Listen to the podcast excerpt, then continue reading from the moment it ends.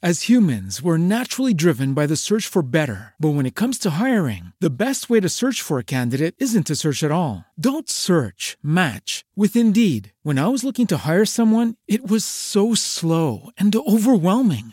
I wish I had used Indeed. If you need to hire, you need Indeed. Indeed is your matching and hiring platform with over 350 million global monthly visitors, according to Indeed data, and a matching engine that helps you find quality candidates fast. Ditch the busy work. Use Indeed for scheduling, screening, and messaging so you can connect with candidates faster. And Indeed doesn't just help you hire faster. 93% of employers agree Indeed delivers the highest quality matches compared to other job sites, according to a recent Indeed survey. And listeners of this show will get a $75 sponsored job credit to get your jobs more visibility at Indeed.com slash podcast. That's Indeed.com slash podcast. Terms and conditions apply.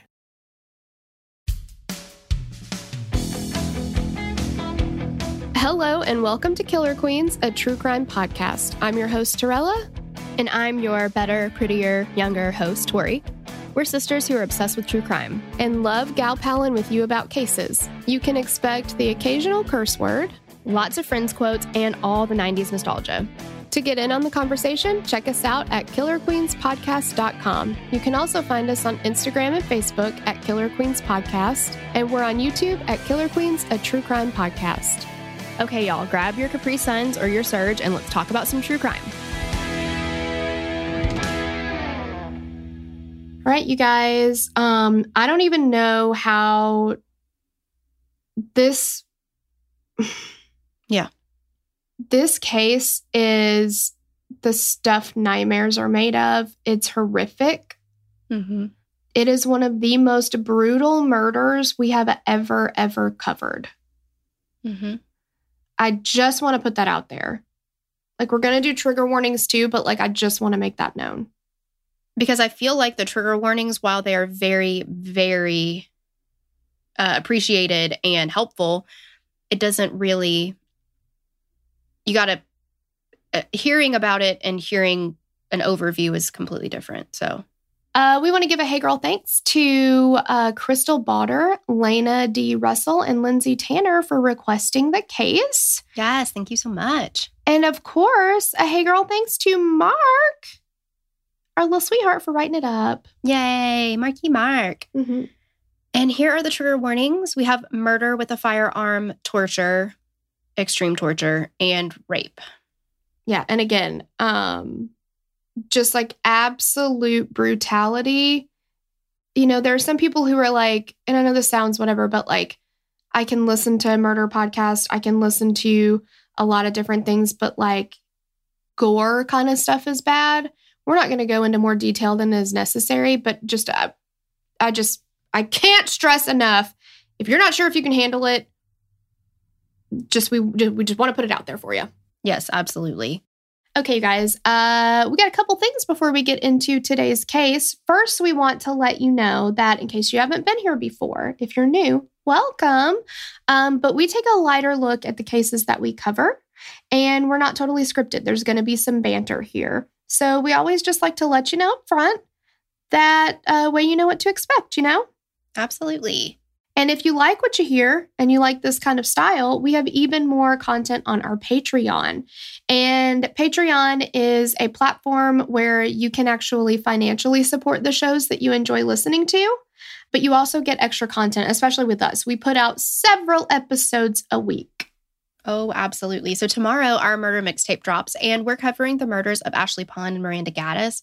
This is a story of two girls who disappeared in similar fashion months apart, and their disappearances were unsolved for months until a tip came in that pointed the police to exactly who took them. And you're going to want all of your windows open. It is, oh, it's so mad. Yes. It's so mad. It's so mad. Am I British all of a sudden? apparently. Bollocks. yeah. On Friday, we drop our last episode of uh, our Doc Jam, The Way Down. So this is a docu series. It's a five parter, and it's actually a cult that's in our own backyard. I didn't know about this till we started covering this, but it's it's still a cult going on today. So um, the last episode drops this week. Yes. And of course, Sunday we drop our weekly catch up episode. We lovingly call it the T to the fourth power Y, some time to talk to you. We also refer to it as the titty. And we just gab about life. We talk about whatever we want to talk about, but it gives you guys uh, some insight on who we are as people and some personal some personal stuff about us. So if you guys want to check that out, it's Sunday. Yeah. Uh, so go to patreon.com slash killer queens pod to get all these bonus episodes and keep in mind all the episodes are ad free. So if you want to listen to this episode and you don't want no ads, hit pause right now, go join that Patreon. At every single level, you can get this episode ad free. And any episode we drop on our main feed will have no ads over on the Patreon. Yay. And now on to the show. On April 22nd, 1974, the Hi Fi store in Ogden, Utah was the scene of one of the most gruesome, inhumane attacks in U.S. history. Over the course of a few hours, hostages were tortured, raped, and shot while the perpetrators loaded up stolen audio equipment to sell later. The city of Ogden was on edge after the murders, but suspects quickly emerged and were arrested. Of the five hostages taken that night, two survived, and one of them was able to testify in court about the horrors they endured. All right. So let's talk about Ogden, Utah. Beautiful Ogden, Utah is just north of Salt Lake City and about 10 miles east of the Great Salt Lake. Along the city's eastern edge are the Wasatch Mountains, which provide ample opportunity for outdoor activities like hiking, mountain biking, or rock climbing. In the winter months, snowshoeing and cross country skiing are also popular. At one point, the Flying J gas station, also fuel retailer, had their corporate headquarters in Ogden. It was also featured as one of the five towns for the ABC TV show Emergency Call, which features 911 calls and operators from five cities in the US, hosted by Luke Wilson. Wow. Never heard of such. Mm-mm. I've heard of Luke now. Wilson, but. Sure, sure. Yeah. I didn't know I could have an intersection of Luke Wilson and true crime. Mm-mm. Interesting. Over the years, celebrities and athletes have called Ogden home, ranging from Nolan Bushnell, the founder of Atari and Chuck E. Cheese, Ooh. That is somebody who I'm a big fan of and didn't realize it because I didn't know his name. To Gedde Watanabe, Long Duck Dong, and 16 Candles, amongst several other things. Oh my gosh. I literally, I know, I quote him all of the time, especially to my dogs. I don't know why, but I'm like, what's happening? Hot stuff? Like, you say that all the time. I really do. Or like, I call them my sexy girlfriend. I don't know. I think it's funny. Okay, Arguably, the most famous people from Ogden would be the Osmonds, who eventually transitioned to Donnie and Marie Osmond. I know them, not personally. Were they LDS? I'm not sure about that. I don't know about that either, but I'm just wondering now that, like, I didn't know that's where they were from. Salt Lake City serves as the home for Latter day Saints Church, uh, Mormonism, so that's LDS. There are several members of the LDS faith in and around Utah. Around 60% of the state's population, that's a big state too, mm-hmm. are LDS members, which equates to around 2 million people. California is the second most populous LDS state with around 750,000 members of the church. Ogden was pretty much exactly what you would expect from a mid sized city in the late 70s. Not too busy, just everyday people going about their lives. Wearing bell bottoms. Mm-hmm.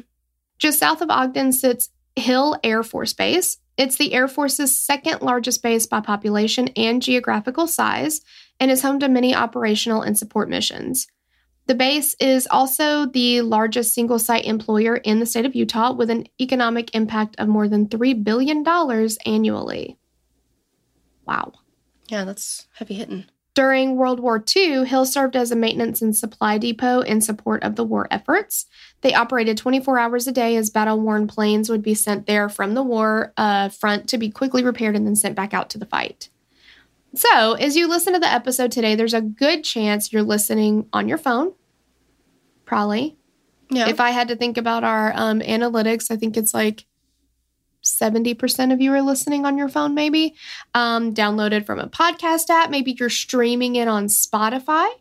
Um, don't forget to catch us live every Tuesday morning on the Spotify Live app if you do. Uh, but maybe you're listening in your car on a drive to or from work, or maybe you've settled in with a set of headphones and an adult bevy to unwind. Whatever you're doing, you're listening to this pretty easily. You don't have to jump through a mm-hmm. lot of hoops, is the main point here. But back in the 70s and 80s, if you wanted to listen to music in high quality, you had to invest in a sound system that took up more than half of your living room. You're inside of the radio. Exactly. You live you now live inside your radio and it would cost you a pretty penny. No doubt. If you did want to invest and get a quality setup to impress the neighborhood, you would have to venture out to a specialty store that catered to the needs of an audiophile. Cassette tapes were well on their way to replacing vinyl as the preferred medium for most people because of the ease of use and ability to quickly copy from one tape to another. It was essentially like Napster before the internet. Mm. I mean, we did that all the time. We would certainly, we had that giant six disc changer. Now, this was obviously the 90s, not the 80s and 70s, but it had the two cassette tape things and it had the record button. So you better believe every time I finally heard the song come on that I wanted to have my own copy of because I wanted to hear it whenever I wanted to, I would have, you know, you have to run over there, you hear it coming on, you hurry up and hit record, hope to God the DJ shuts up they don't take up half the song talking. Well, and I mean, you're camped out by the radio because you don't want to miss the 100%. precious few seconds of the very Yep. beginning. Yeah. Yeah. You hear that first bar, you got to hit it. Mhm. As humans, we're naturally driven by the search for better. But when it comes to hiring, the best way to search for a candidate isn't to search at all. Don't search, match with Indeed. When I was looking to hire someone, it was so slow and overwhelming. I wish I had used Indeed. If you need to hire, you need Indeed. Indeed is your matching and hiring platform with over 350 million global monthly visitors, according to Indeed data, and a matching engine that helps you find quality candidates fast. Ditch the busy work. Use Indeed for scheduling, screening, and messaging so you can connect with candidates faster. And Indeed doesn't just help you hire faster. 93% of employers agree Indeed delivers the highest quality matches compared to other job sites, according to a recent Indeed survey. And listeners of this show will get a $75 sponsored job credit to get your jobs more visibility at Indeed.com slash podcast. That's Indeed.com slash podcast. Terms and conditions apply. Swimsuit? Check. Sunscreen? Check. Phone charger? Check. Don't forget to pack the 5 Hour Energy. It fits great in a pocket or carry on, and the alert feeling will help you arrive ready for anything. Now get 20% off when you use code 5HE Travel at 5hourenergy.com. Expires April 30th. One time use only, not valid with other discounts. Remember, visit 5hourenergy.com and use code 5HE Travel to save 20%. But if you wanted to be able to listen to all this in, in high quality, you would visit the Hi Fi shop in Ogden. On the morning of April 23rd, 1974, the local Ogden newspaper headlines were all about the same thing. But what were they talking about? They all told the story of the robbery and homicides at the hi fi shop. The police at this point didn't know who the perpetrators were or where they should be looking.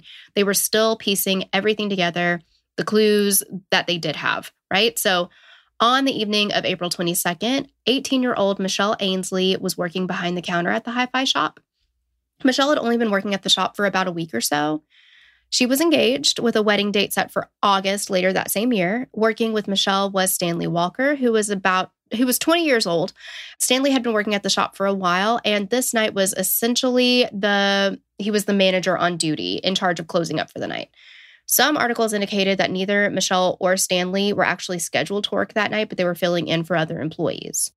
I mean, like, I don't know. For some reason, that almost makes it more like, especially if they weren't even scheduled that night, it almost feels more tragic. I mean, it's tragic mm-hmm. any way you slice it, but it's just like, ugh. And Michelle had just started working there. Like, yes, like, yeah, literally just started. Yeah, it's so sad. So, just before closing at 7 p.m., two vans pulled up to the store and four men exited and entered the store, leaving two men outside, one in each van. The four men inside pulled out handguns and began to threaten Stanley and Michelle. Within a few moments, the men had both Michelle and Stanley down in the basement of the shop, bound and gagged. Once they were tied up, the four men set out to rob the store of any and all equipment they could get into the vans waiting outside. Okay, so before we go further into the story, we need to talk about the men that perpetrated this crime. Several articles said that there were six men involved, but everything you look up about this horrific crime only mentions three men being arrested and convicted, and those men are Dale Selby Pierre, he is referred to as Selby, William Andrews, and Keith Roberts. And years after the crime, one officer stated that they knew six men were involved, but they only had enough evidence to convict the three that we knew about. I wonder if the three that were convicted just didn't give up the names of the other ones. It's possible, but I also think there is a possibility that they weren't there for the majority of the crime. Yeah, but you'd almost think that they'd want to give up other names just to like try to lessen the blow on them. But yeah. Well, yeah, that's why I'm thinking that maybe I don't know. I don't know. But I mean, the fact of the matter is we only know about the three. So, Yeah. Yeah. Shortly after Michelle and Stanley were taken into the basement, 16 year old Courtney Naisbitt entered the shop. He was immediately taken to the basement and tied up as well. Courtney had been in the area at different stores but couldn't find a parking spot. So he had gone in and talked to Stanley and asked if it would be okay if he left his car in front of the hi fi shop while he ran his errands in neighboring stores. You guys, the sweetest kid. He's like, can't find a parking spot. As permission, may I park here, please? Yeah. And literally just wrong place, wrong time. Yeah, the only reason he comes back is to say thank you. I know. Precious. Mm. the men after you know okay so he's just stopping by right so the men are continuing to load their vans and at some point the three unknown assailants leave with one of the vans leaving selby and andrews inside and roberts is outside of the remaining van so around 9 p.m orrin walker had arrived at the shop he knew that the store closed around 7 p.m and he was concerned that his son hadn't arrived back at home yet This is Stanley's dad. yes i'm so sorry Yeah, this is they don't- they stanley's dad so, yes, Stanley had missed the family dinner, which was not normal, especially without a phone call or anything. And Orrin later said that they had just recently purchased a Jeep that Stanley was driving and drove to the shop to see if there might be an issue with it that Stanley needed help with. All of these people, like, seriously, All of them. Wrong place, wrong time. sweetest, Yes. salt of the earth, like, just checking to see if you got it. You're okay. Yeah. And yeah, then they're because you know, he knows the shop closes at seven. It's after nine, and he's like, okay, something's going let me go check on him. Yeah, let me just go So check. sad. And they're all thrown into this horrific nightmare Mhm. of an evening. It's awful. So, you know what this kind of reminds me of is the um the Wichita massacre. Yes. Yeah. Uh huh. Where like, you know, there were just people over at the one house or whatever, and they end up just like, it's like everybody they encounter, you know, they of course attack, but it's like these people were just like spending the night at the house, and I don't know, or like somebody Mhm. was just there hanging out, and it's just like come, becomes a whole thing. Like it's just awful. Yeah. Yeah, absolutely. So when Orrin walked into the shop, no one was in the main area and he heard a noise coming from the basement. So he walked towards the door. And as he got there, a man with a gun appeared and told him to get in the basement. As he walked down, Stanley saw his father and began to yell. He yelled out, asking his dad why he was there, but he was just so upset at seeing his father in the situation Mm. and he was yelling at uh, the other hostages or as he was yelling the other hostages began to yell as well and one of the men fired two warning shots into the wall to get them to quiet down so now it's about two hours after the shop is closed and there are four hostages at this point so stanley and his dad orrin michelle mm-hmm. and courtney Yes. after the shots were fired into the wall, Michelle and Courtney began to beg the assailants for their lives. Orrin and Stanley also tried to talk to the men and they tried to reason with them, saying they wouldn't be able to identify them. They had no idea who they were. They told the men, take whatever money and jewelry you want and just leave. And while this is going on, the door upstairs opened up again. And this is now Courtney's mother. 52 year old Carol Naisbitt entered the shop. And again, she knew that Courtney was in the area and hadn't returned home. She saw his car parked in front of the Wi Fi or the Wi Fi. Wow. Not The even a high- then. They were ahead of their time, weren't they? The Wi Fi. Um, she saw his car parked in front of the hi fi and assumed that he was in there. And as soon as she was in the store, one of the men appeared from down below with a gun and took her into the basement as well, tying her up along with Michelle, Stanley, Courtney, and Orrin. So at this point, they've got five hostages tied up in the basement. There are two men with guns in the shop. This is Selby and Andrews, and one man out in the van, which is Roberts. Selby told Andrews to go get something from their van, and the hostages couldn't hear what he was saying. They could only make out a little bit here and there. Andrews left and quickly returned with a paper bag that had a bottle in it. Guys, Mhm. again, like I, I'm not trying to be like, but it's about to get rough. Mm-hmm. The two then poured some of the liquid into that was in the bottle out into a plastic cup. It was a thick blue liquid, and as they were pouring it, they told the hostages that it was vodka mixed with sleeping pills to knock them out. They said it would make them sleep for a while, but while they slept, the two men would finish loading up all the merchandise and they would leave.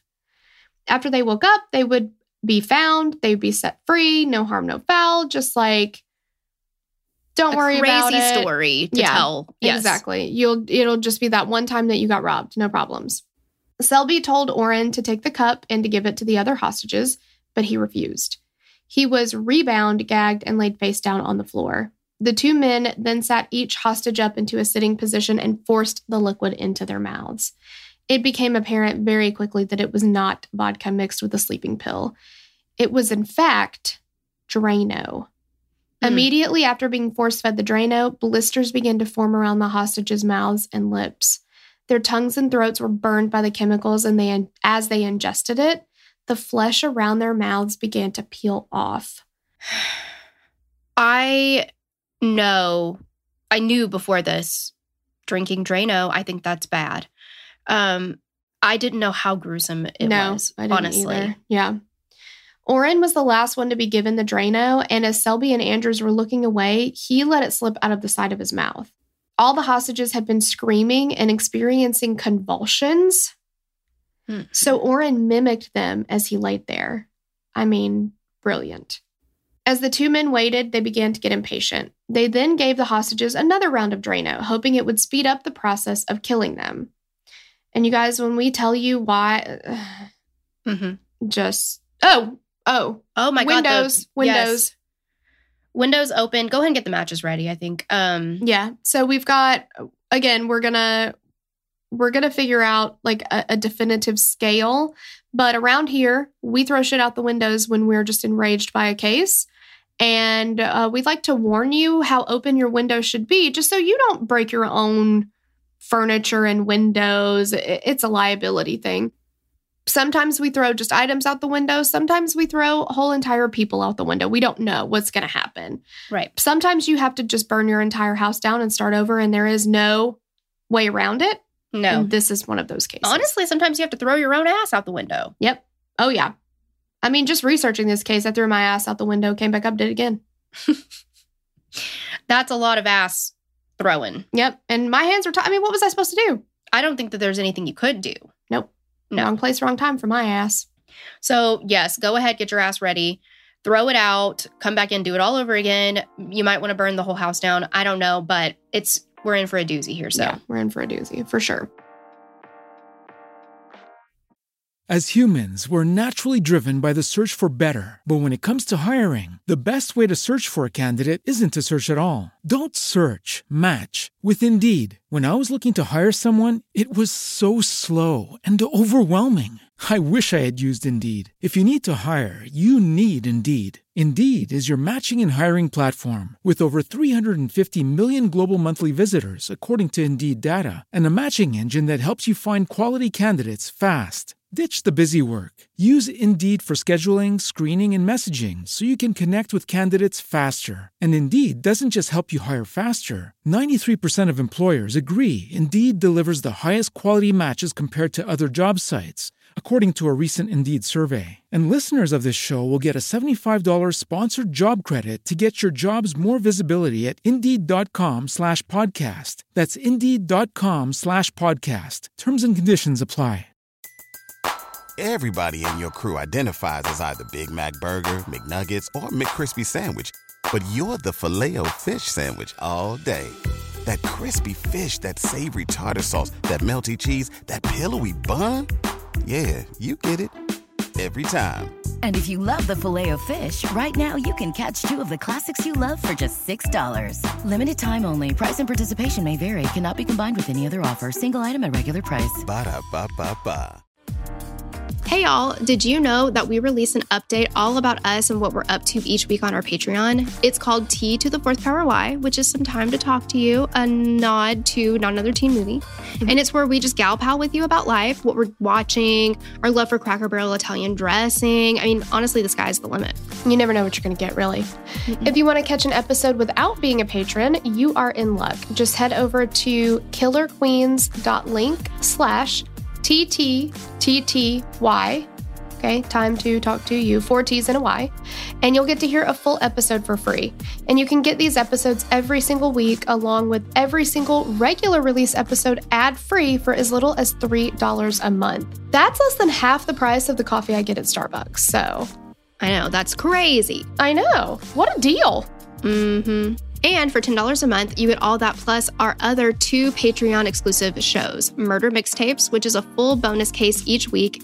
Recent cases are Tara Grinstead, Hannah Cornelius, and New York Body Snatchers, just to name a few. And you also get our other Patreon exclusive show, Doc Jams, which is where we cover true crime documentaries episode by episode. We've done Don't Fuck with Cats. We've done Crime Scene on Netflix. They have Cecil Hotel and Times Square Killer. We've done The Jinx. We've done so many more. So be sure to head to killerqueens.link slash TTT to get your free episode and hundreds more episodes to download right now and binge when you become a member of our Patreon community. As they gave Courtney the second cup, they poured too much in his mouth and it poured over and down his face and neck, instantly burning as it went down his body. I, I, I literally had no idea. Like, I've used Drano on our bathtub before. I never realized if I got any on me how bad it would be. Like, And I mean, there it could be that they have changed the formula because this is 50 years ago. Yeah, yeah, yeah. Yeah, that's true. Oh So, God. They they could have changed things up a Mhm. little bit, but it's a completely very corrosive and very Yes. dangerous chemical to be working with. Absolutely. At this point, the hostages are screaming and convulsing, and the two assailants decide to put duct tape on their mouths to stifle their screams to try to keep the sound down. When they tried, though, the adhesive of the tape wouldn't stick to their faces because of all the blood and flesh that was peeling off because of these chemical burns. What pisses me off super bad is all of it.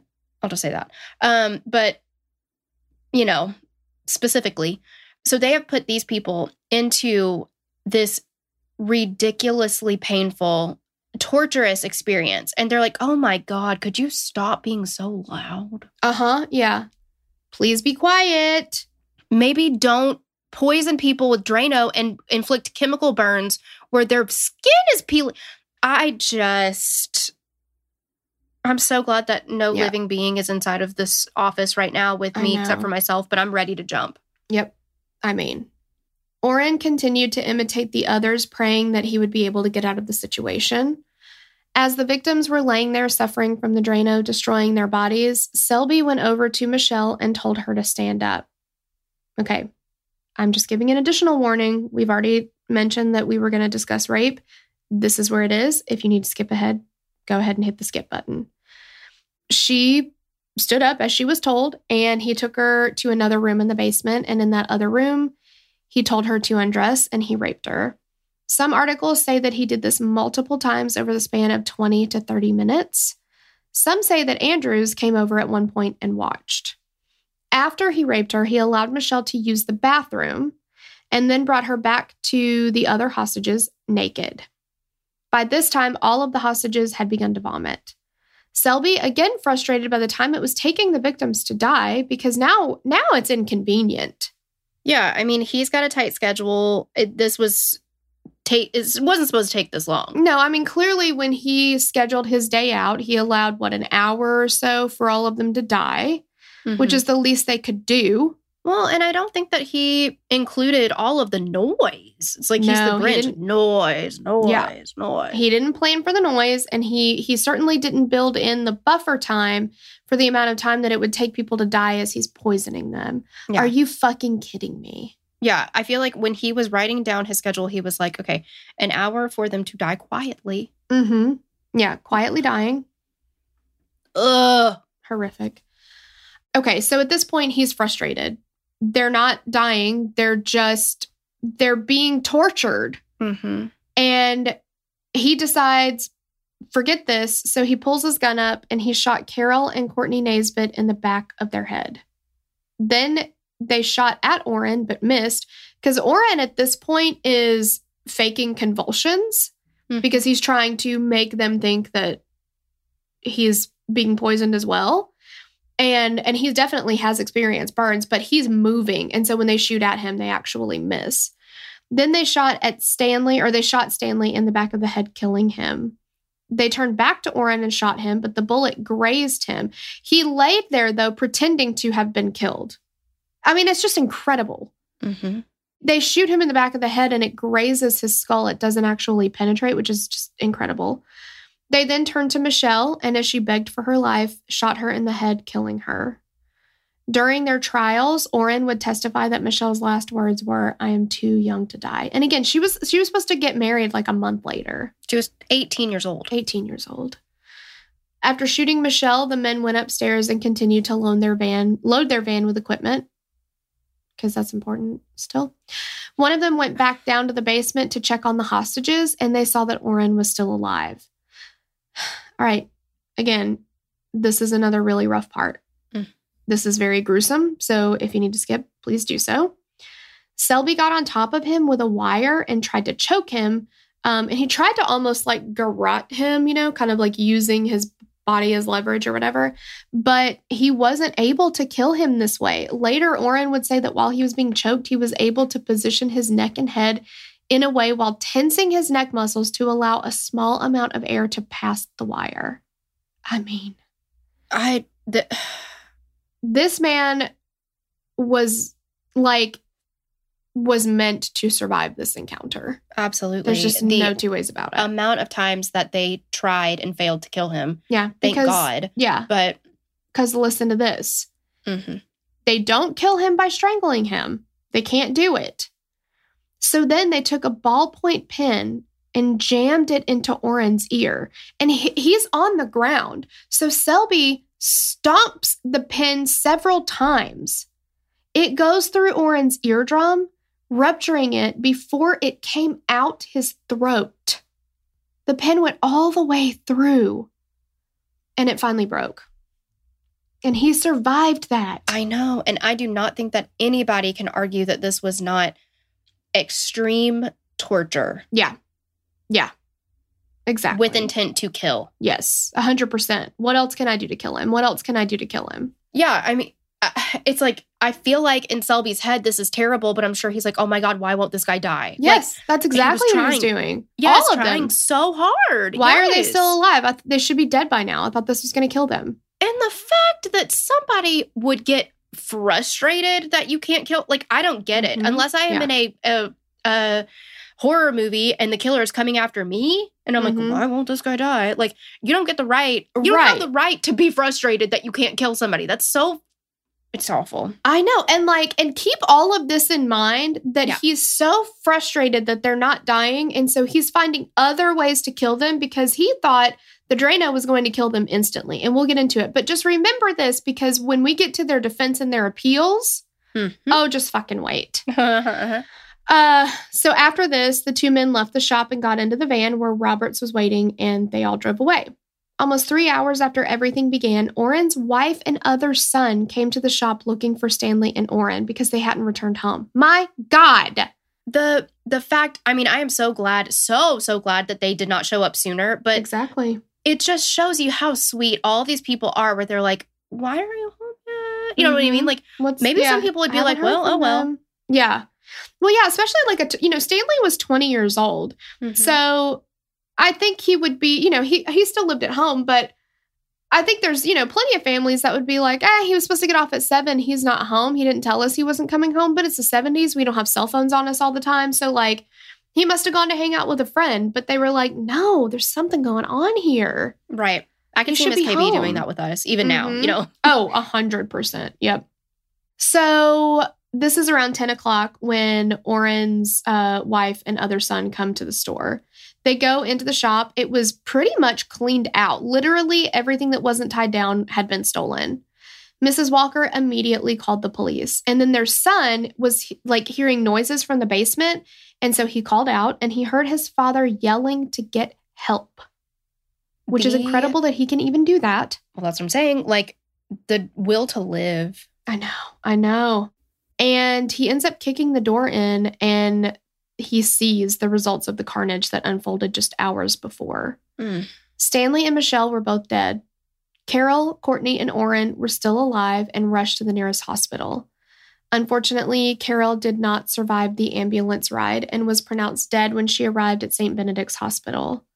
Courtney was not expected to live, but he did survive and was hospital hospitalized for 266 days. He was never the same though. He had suffered severe permanent brain damage and amnesia. Orrin survived as well, though he had severe burns around his mouth and face. He also suffered hearing loss from the torture that he endured. Mm. And all of this for what? Yeah. So I read that, or I um, I didn't read. I heard somebody read. Um, it's this YouTube channel called The Casual Criminalist. They have an episode on this.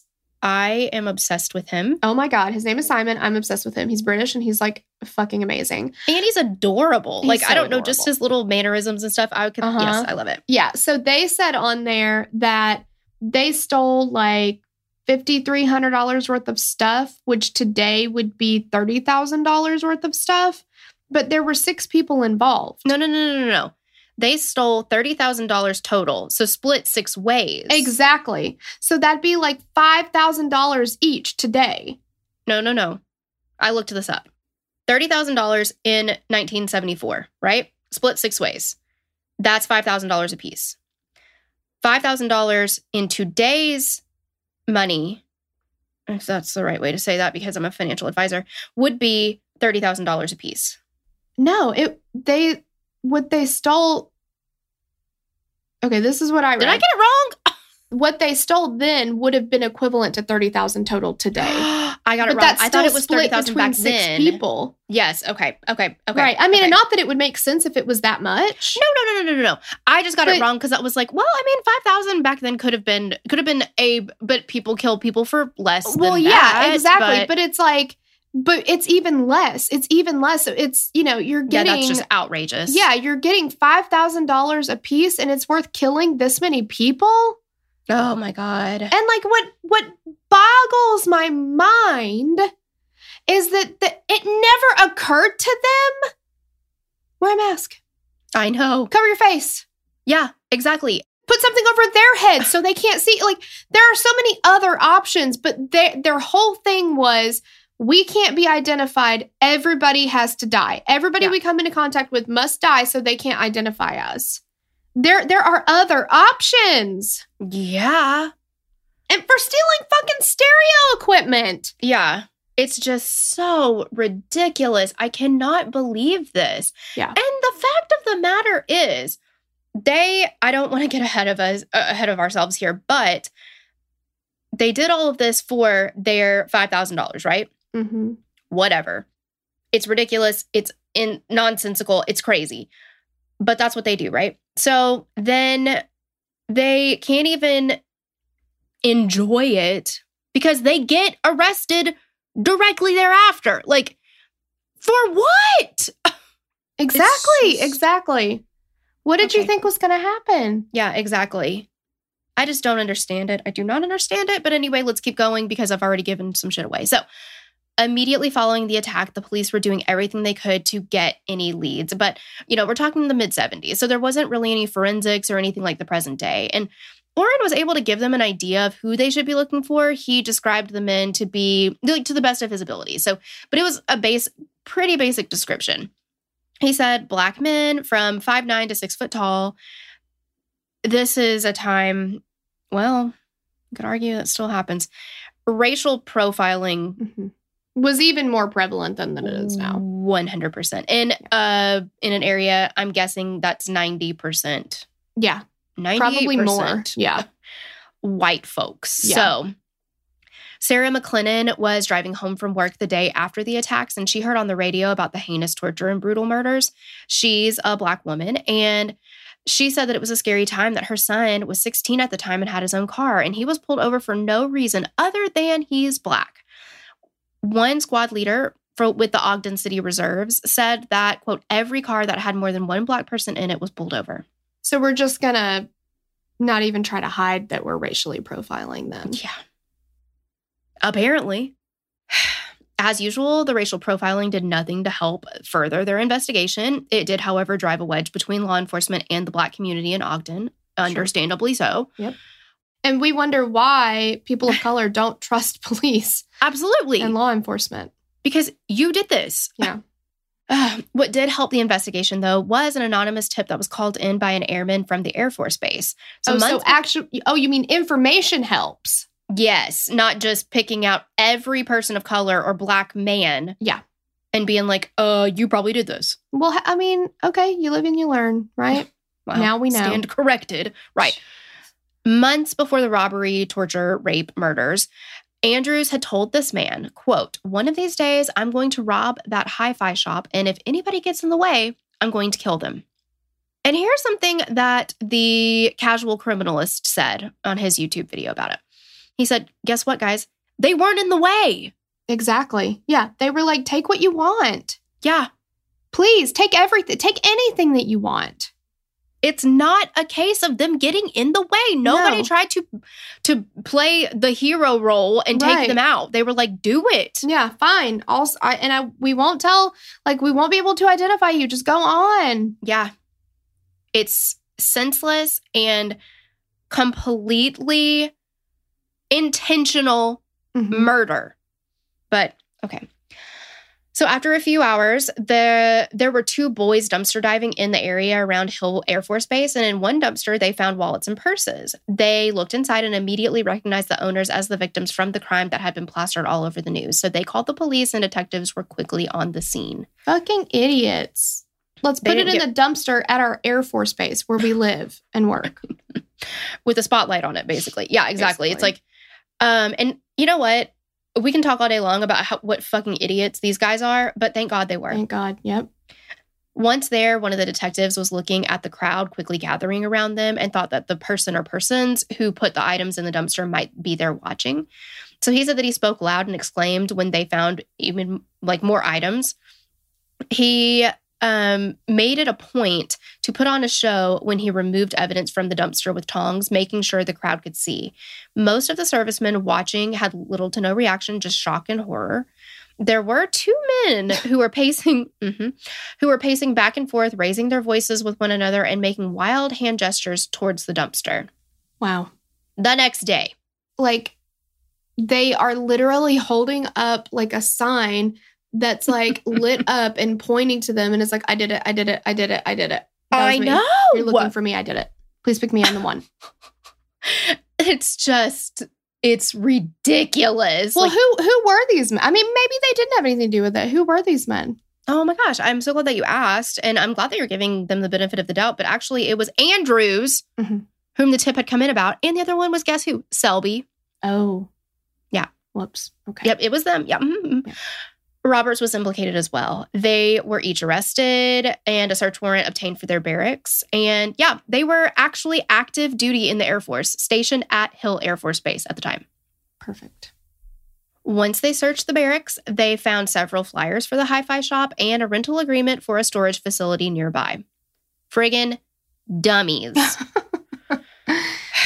Yeah. They obtained another search warrant for the storage unit, and guess what they found in there? Thousands of dollars worth of audio equipment, along with half empty bottles of Drano. Wow. They were, again, this happens more than you would think. These fucking dummies were like, to whom it may concern. Mm-hmm. Everything you need to put us away for life is right here. Um, XOXO, Selby, and, um, and, uh, and Andrews. Yep. Yeah. Exactly. As humans, we're naturally driven by the search for better. But when it comes to hiring, the best way to search for a candidate isn't to search at all. Don't search, match with Indeed. When I was looking to hire someone, it was so slow and overwhelming. I wish I had used Indeed. If you need to hire, you need Indeed. Indeed is your matching and hiring platform with over 350 million global monthly visitors, according to Indeed data, and a matching engine that helps you find quality candidates fast. Ditch the busy work. Use Indeed for scheduling, screening, and messaging so you can connect with candidates faster. And Indeed doesn't just help you hire faster. 93% of employers agree Indeed delivers the highest quality matches compared to other job sites, according to a recent Indeed survey. And listeners of this show will get a $75 sponsored job credit to get your jobs more visibility at Indeed.com slash podcast. That's Indeed.com slash podcast. Terms and conditions apply. Join us today during the Jeep Celebration event. Right now, get 20% below MSRP for an average of 15178 under MSRP on the purchase of a 2023 Jeep Grand Cherokee Overland 4xE or Summit 4xE. Not compatible with lease offers or with any other consumer incentive offers. 15,178 average based on 20% below average MSRP from all 2023 Grand Cherokee Overland 4xE and Summit 4xE models in dealer stock. Residency restrictions apply. Take retail delivery from dealer stock by 4 1. Jeep is a registered trademark. Police used serial numbers to confirm the equipment was stolen from the hi fi shop, and the men were charged with first degree murder and aggravated robbery. The three men were tried in a joint trial, which started on October 15th, 1974. During the trial, the prosecution painted Selby as the mastermind and Andrews as the muscle.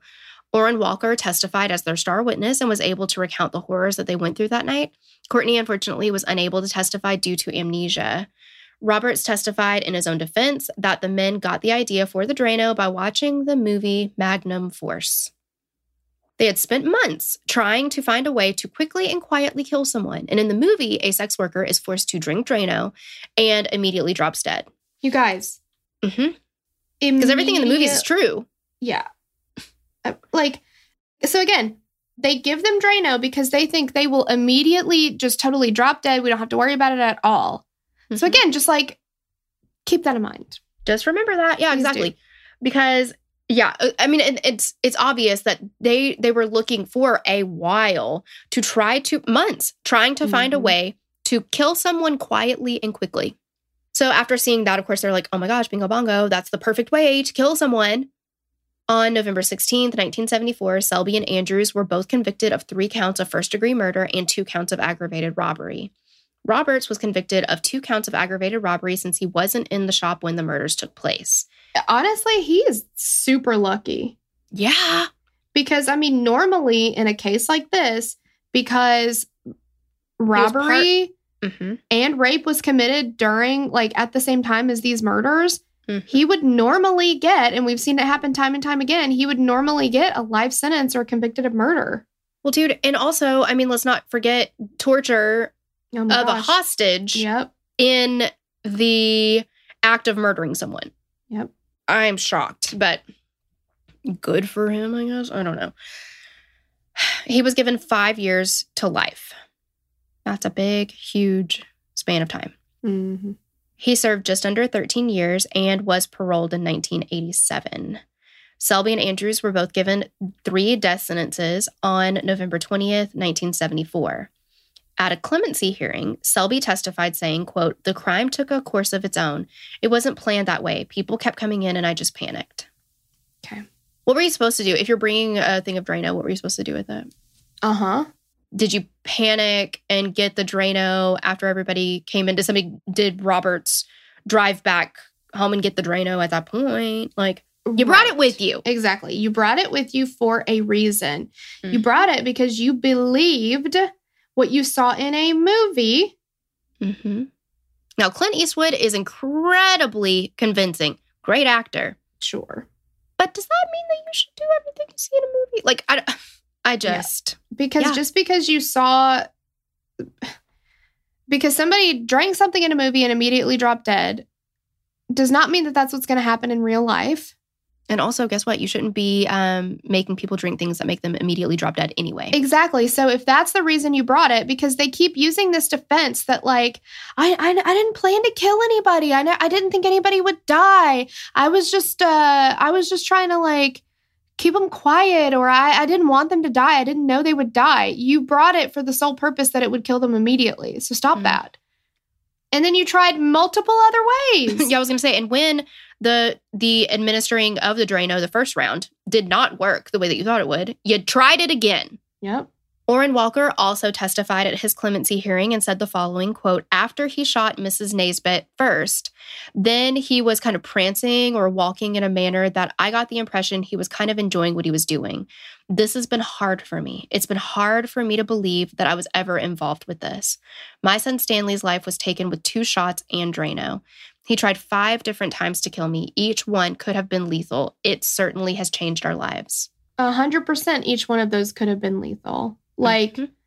and this is why I just don't understand how they could the gall of murderers that I I, I, I didn't mean to. mm-hmm. Oh, I didn't know it was going to happen that way. Yeah. Why'd you bring a gun? Why'd you bring Drano? Why'd you um, Yeah. stab him in the ear and then stomp on it? Like, Yeah. Why did you strike why did you strangle him? yes.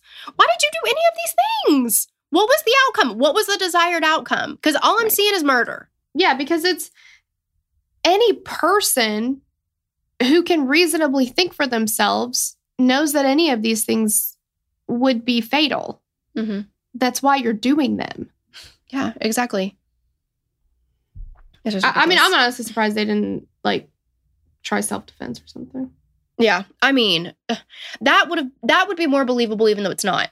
It would I be more believable than saying I didn't know that was going to kill them. Like Yeah, that's just I didn't so- know any of the 12 different things I tried would kill them. Yeah, and luckily, it didn't work for one of them, but or two. You know what I mean? Um, but ugh, the things that they have to go through after it's just. So at Andrew's clemency, his lawyers pointed to his age, 19 at the time of the crimes, and said that he was under the effect of drugs and never planned to kill anyone. Blah blah, blah whatever. Others said that he had to have some kind of idea since he admitted to being the one who brought the Drano. Like we said, his lawyers said he was a changed man, but his prison record indicated that he had repeat violations for setting fires, concealing makeshift weapons, possessing drugs and alcohol, planning escapes, and assaulting guards. Not real convincing that you're a oh. changed man. Okay, so you have you have the fucking audacity. I love when we get riled up. It's just, I mean, to ask for a clemency hearing. Mhm. Now, who do we know that got clemency? Cyntoia Brown. Mhm. She was a changed person, right? First of all, I she was the victim of sex trafficking, but yeah. Well, and I mean the the links and strides that she she she worked her ass off. Yeah. To get where she is today. So you you you mean to tell me you're on the same level as Cyntoia Brown? And let's look at your now. I get, he was 19 at the time. That I understand. Yeah. in in some way Uh, what he did was horrific but i do think that you can change i think that you can grow from that point or whatever but he didn't Mm-mm. Repeat violations setting fires concealing weapons possessing drugs and alcohol planning escapes and assaulting guards what would he have done if he had escaped and somebody got in his way and said aren't you that guy Mhm. that you know he would have he would have killed more people Absolutely. I mean, these are uh, some of the things that he is doing: make, setting fires, making makeshift weapons, and planning escapes, uh, assaulting guards. These things, other than possessing drugs and alcohol, which, if we're talking about the crimes that he committed at 19, and the reason why he did it was because Yeah, he he's blaming it on the drugs. effect of Yeah. drugs. Yeah, but those are very violent Mhm. things that he is continuing to do. what do The you only- need to conceal a weapon for Uh, exactly. for use or for just like having it. Mhm. I don't, yeah, exactly. The only thing that I would say, you know what? Okay, he's gotten in trouble for this, but um, he is a changed man. Uh, Maybe, I don't know, taking two bagels instead of one, or you know what I Mhm. mean? Like, there are certain things that I think, you know, it's like, oh, okay, well, it, it, there, there's proof that he's changed, even though he's getting a little in a little bit of trouble here, right? Yeah. None of these fall Mhm. under that category. They so, sure don't. yeah. Both men went through the appeals process and tried to get their convictions overturned several times, citing racial prejudice. The convictions were upheld, though. In prison, Selby changed his name 27 times in an attempt to shield his family name from the notoriety associated with his crimes. So, if you were to watch The Casual Criminalist, Mm-hmm. the order of Selby's name, so it's Pierre, Dale Selby, Dale Selby, Pierre, whatever. Yeah. Um, he changed it so many times, and so he just went with a different order. So some people would um Yeah, would you, change the order of his names. yeah, you might see it differently in other Yes. places. And racial prejudice absolutely went on in Still that. does. Yes, absolutely, it still does, and Mhm. that is terrible. And hopefully, one day we can overcome it. I don't believe that's what happened here, though. No, I no. mean, because like they, if you watch the Casual Criminalist, and I know we're like referring to that a lot, but um, it's just so well done, and it's it's it it's was, it was, good. yeah, it was a good watch. Um, they talk about this, but there there were a lot of changes around death penalty, whether it's um legal and not legal, and all these things. So at that time in Utah, you had to meet certain criteria to be able to qualify go, for the yeah qualify penalty? for the death penalty and it's like that in you know usually when you've got like an aggravated murder charge a felony murder a lot of times then capital punishment can come on the table so it's not like they met even just one piece of that Well, and there are 13 markers for that, right? and they met like eight or nine of them Mm-hmm. so you know you've even just got like off the top like that it was done in the commission of a robbery that's one of the criteria That there Uh, were hostages involved. hostages involved, uh, rape, torture, Mhm. using a poison. Mm-hmm. There Um, were so many different things. Yes, and this is like torturing them during, before, or Uh-huh. after they have- Killing multiple people at the same time, like in the same incident. That's one of Right. it. Like, there are so many situations of racial injustice in the the criminal justice system. Absolutely, one hundred percent. And those issues need to be brought to light, and we need to make changes there. I don't find that this was one of them. right. These people did horrific things and it doesn't matter that they were black and it doesn't matter that their victims were white their victims were humans Mm-hmm. and no human should ever ever ever have to spend their last moments this way and let's not forget the two people that survived and also got a life sentence because of the lasting not even just psychological effects of what happened to them Physical. they And- fought the Mhm. physical side effects of this their the rest of their lives. Yep. I mean, it's just horrible. It is. The two men were hated in the prison system, particularly on death row, where they were constantly on the receiving end of verbal abuse from the other inmates awaiting death sentences to be carried out. On August 28th, 1987, Selby was executed by lethal injection at the age of 34. On July 30th, 1992, Andrews was executed by lethal injection at the age of 37. On August 8th, 1992, about a week after Andrew's execution, Keith Roberts died by suicide. Mm. It said that he could not take the guilt that he felt Yeah. over this case. And wasn't it Selby's like last words when they brought him back before his execution was like, I'm looking forward to this being over finally? Mhm. I'm like, you don't, you're not, you'll be dead. Yeah.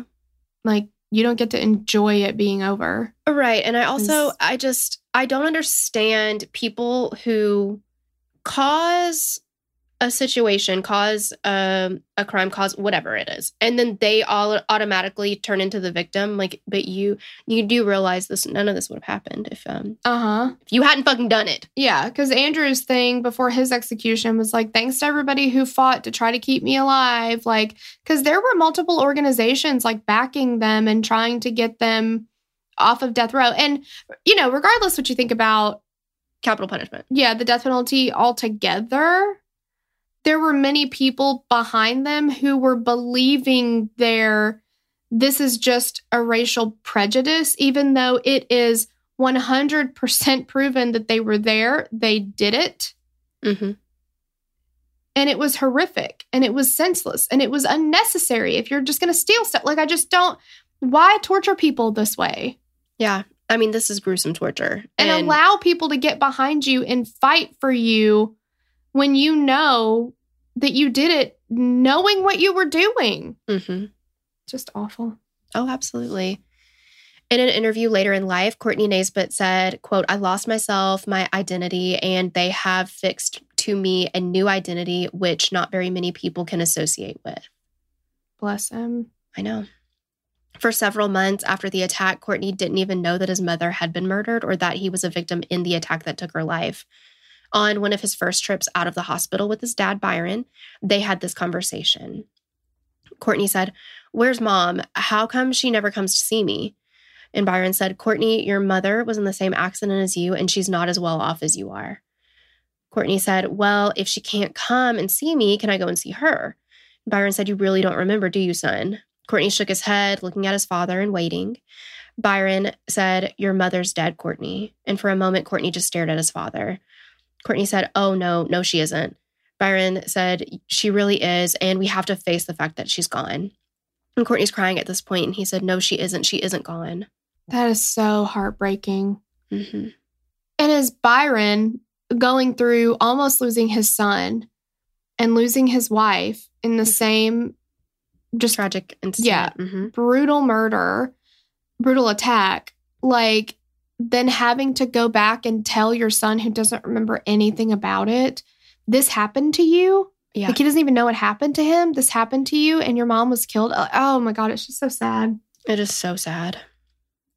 On Just- June 4th, 2002, Courtney died from a long battle with an undisclosed illness. He was 44 years old. Orrin Walker passed away on February 13th, 2000, at the age of 69.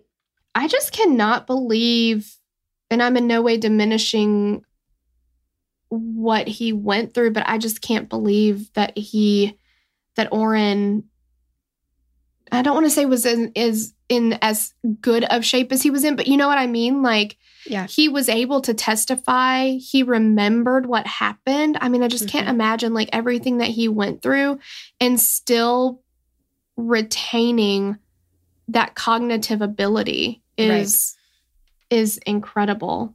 Absolutely. I mean, he could have it's it's a wonder that he wasn't as as worse off than he was.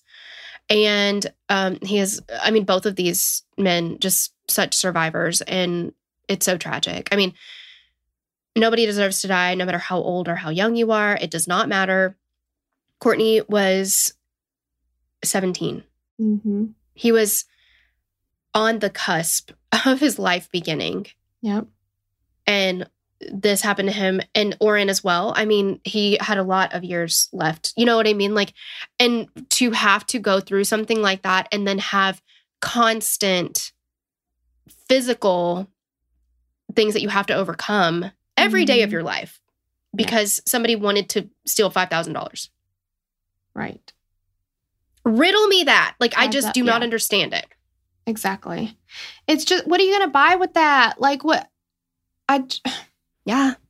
just no regard for human life. No regard for human life. They did I mean they just they don't see people as people. And that's mm-hmm. dangerous. Like even if you are 19 when it happened, like I I understand. I'm I'm an advocate for not charging children as adults and taking into yeah, and taking into account that our brains are not fully formed at that age and the parts of our brain that distinguish consequences and you know things like that are not fully formed. I understand that. But if you have the capability to do what they did to these people and keep going and like why Mhm. aren't they dying? Why aren't they dying? And try another thing and you try another thing and try another thing. Mm-hmm. And the reason, the reason that they strangled Orrin and then put the ballpoint pen through his ear is because at this point they've already let off too many shots. They were afraid that somebody was going to hear another gunshot. So instead of just giving him one gunshot, they do these other horrific things to try to kill him because they thought it would be quieter. Mm-hmm. Because they're still looking out for obviously number one. Right. I just cannot.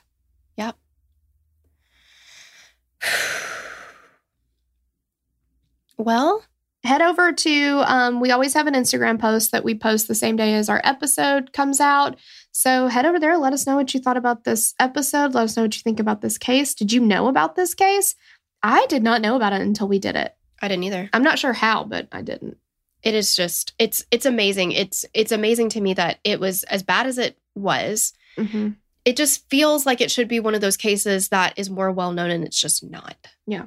But yeah, I had no idea about it. I found it to be incredibly horrifying and also very interesting to discuss. Yeah. If I may. Um, but it's just tragic. It's just awful. So Go Yeah. like watch or listen to something funny because you're gonna need a palate cleanser. I mean, Oh, it's just it's so heavy. yeah, absolutely. Yeah. But yeah, thank you guys so much for listening. We love you so much and we'll catch you on the next episode. Bye. Bye. Okay, before we go today, you know what time it is. Messing up your name time. exactly. um, we want to give a hey girl thanks to Adriana Salazar, Isabella Sorensen, Christina Rodriguez, Jedediah Gruber, Michael, Katie Renee, Kristen Kudahi? Kudahi? I don't know. Could, yep, I don't know. Christy Kazin, Nicole Cisco, Liana J. Williams, Rachel Holmes, Rachel Tesaro, Alicia Regovic, Brandon Crow, Margaret Churchill, Tanya Kay, Josie Sacameno, Mono, Mono, Julie Davis, Jordan, Sam Denton, Lindsay. and Simone Daniels. Thank you so much. We love you guys. We love you. We'd love to hear your thoughts on this case. Connect with us on Instagram or Facebook to continue the conversation. Thanks for listening, and we will meet you back here next week. Bye. The theme song for the show is created and composed by Stephen Toby. You can find more of Stephen's work on SoundCloud. Our logo was created by Sloan Williams of Sophisticated Crayon. You can find more of her work on Etsy. Visit us at killerqueenspodcast.com for merch and other info about the show.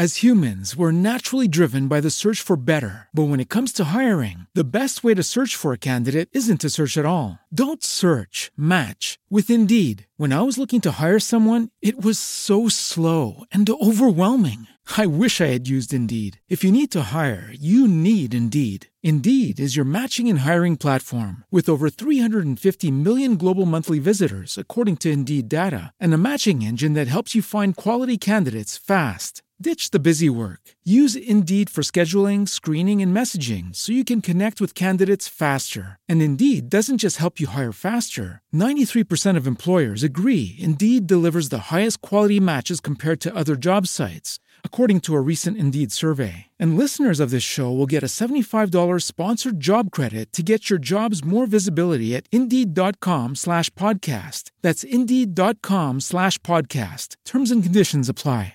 With LinkedIn Jobs, we tap into a network of more than a billion professionals to help you find quality professionals quickly and easily for any role you need. Marketing wizards? Found them. Software engineers? Found. That project manager I could never seem to hire? And found. LinkedIn Jobs quickly matches your roles with candidates with the right skills and experience. In fact, 86% of small businesses get a qualified candidate within 24 hours. Post your first job for free and get started at linkedin.com slash spoken. That's linkedin.com slash spoken. Terms and conditions apply.